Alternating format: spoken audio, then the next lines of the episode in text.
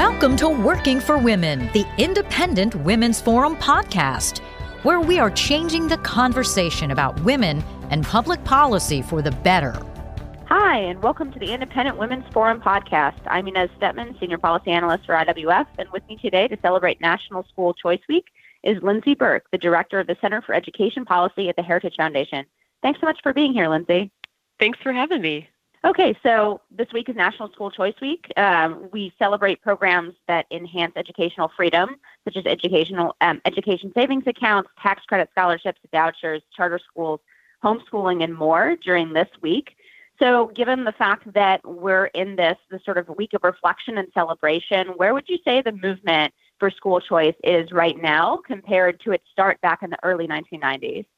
Yeah, I mean, we've seen such dramatic growth over the past two decades in particular. And I think that that's something that uh, a lot of your listeners might not even realize how rapid the growth has been in both the number of options that are out there and the number of kids who are benefiting from these options. So if we look back to the early 1990s, prior to 1991, there were really no private school choice programs in operation, not the sort of modern private school choice programs that we think about.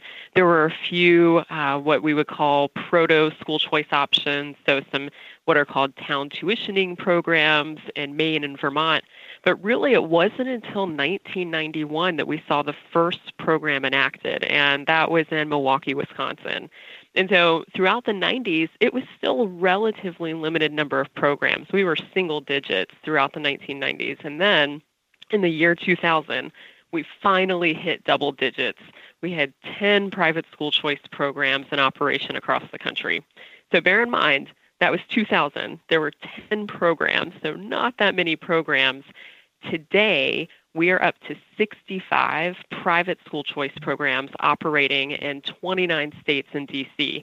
I mean, that is just incredible growth in a pretty short amount of time. Absolutely. So the programs have definitely grown um, a ton. The number of programs, as you said, has exploded over the last uh, couple of decades. Uh, we do have a long way to go, though, when even in the yeah. states that do have a lot of these programs, um, sometimes like Ohio, for example, has has five different private school choice programs, but a lot of them are still fairly small, isn't that right? They even states like Florida and Arizona uh, that are are really pro-choice um, in this educational freedom context, I should point out, um, really pro-choice there's, we're still looking at only, I mean, under 5% of the student population in those states is enrolled in these private school choice programs. I mean, um, where would you like to see the movement go in the next couple decades? Yeah, so, and that's right. And even we could look at it a different way at the raw number of kids participating across the country. We're still at about, I think, right under 500,000 or so. So, you know, if you consider there are 49 million kids in the public system across the country, we're still talking about a relatively small proportion of kids benefiting from private school choice. However, as you indicate, there are states where the concentration of uh, kids exercising choice is much higher. So, Florida is a really good example of that. Florida is home to the largest school choice program in the country, the tax credit scholarship program there. And they have over 100,000 kids benefiting from that option. So there are states where it's concentrated the the growth. Um, the other thing that I would point out is not only are we seeing um, a shift, I would argue, towards when state policymakers are thinking about choice options toward more universal options, but they're also leaning toward more innovative options. So, two quick examples. Um, Nevada. Nevada, a couple of years ago, had a private education savings account program uh, signed into law. It has not yet gone into effect because there's some back and forth about the financing mechanism for their education savings account.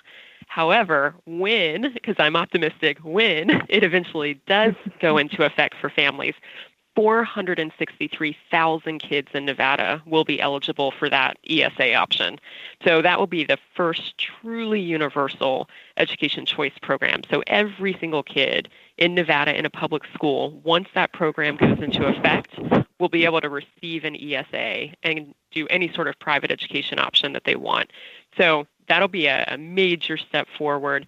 And then also, as I said a second ago, the types of programs are becoming more innovative. I think most state level policymakers now, when they're thinking about doing some sort of education choice program, are really leaning toward ESA options, which do everything that a traditional school voucher and tax credit does, but also provides a whole additional level of flexibility for families. Yeah, why don't you actually explain a little bit how an ESA differs from a voucher in terms of what the experience is like for the family and what they're able to do?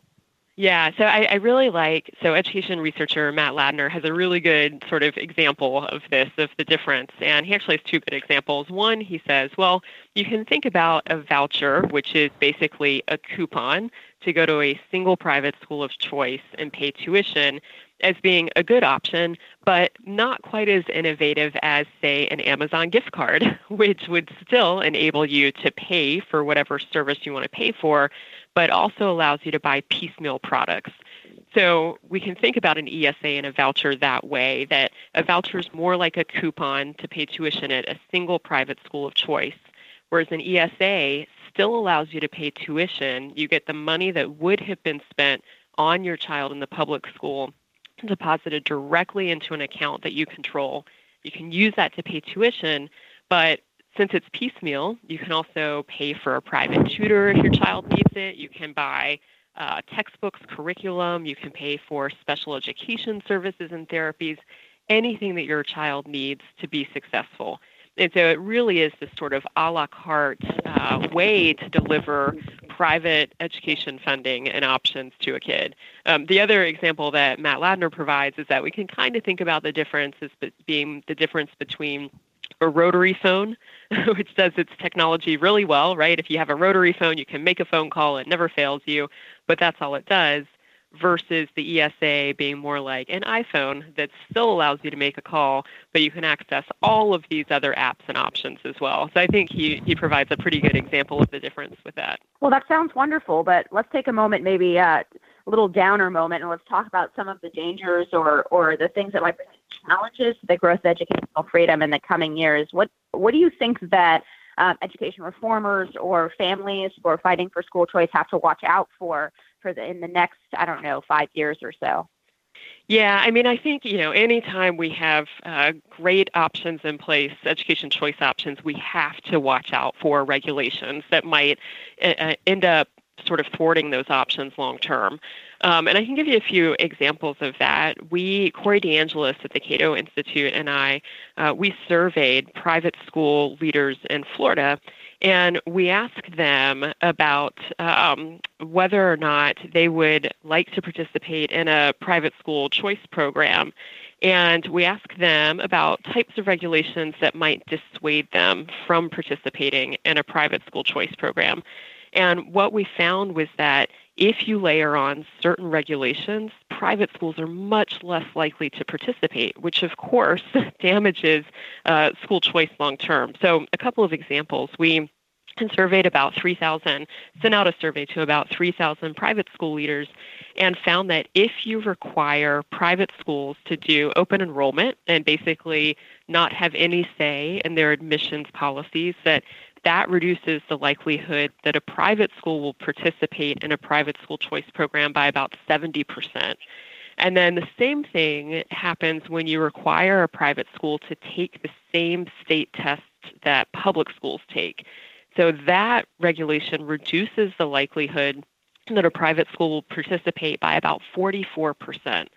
And so, if as a policy community we want to advance choice because we want to have choice, right? Choice in the types of schools that participate and ultimately the options that are available to families. We have to be really, really careful about how these programs are regulated because if we overregulate them, often that's done in the name of, I'm doing air quotes, but accountability, then we know that private schools and even high quality private schools in particular will be less likely to participate, which ultimately limits options for families down the road. So you're saying that we might have choice in name, maybe, but not a real diversity of choices on the ground for parents to actually choose from. Um, right. Recently in the news, we had that whole flap about Karen Pence last week, um, the fact that she teaches art at a Christian school.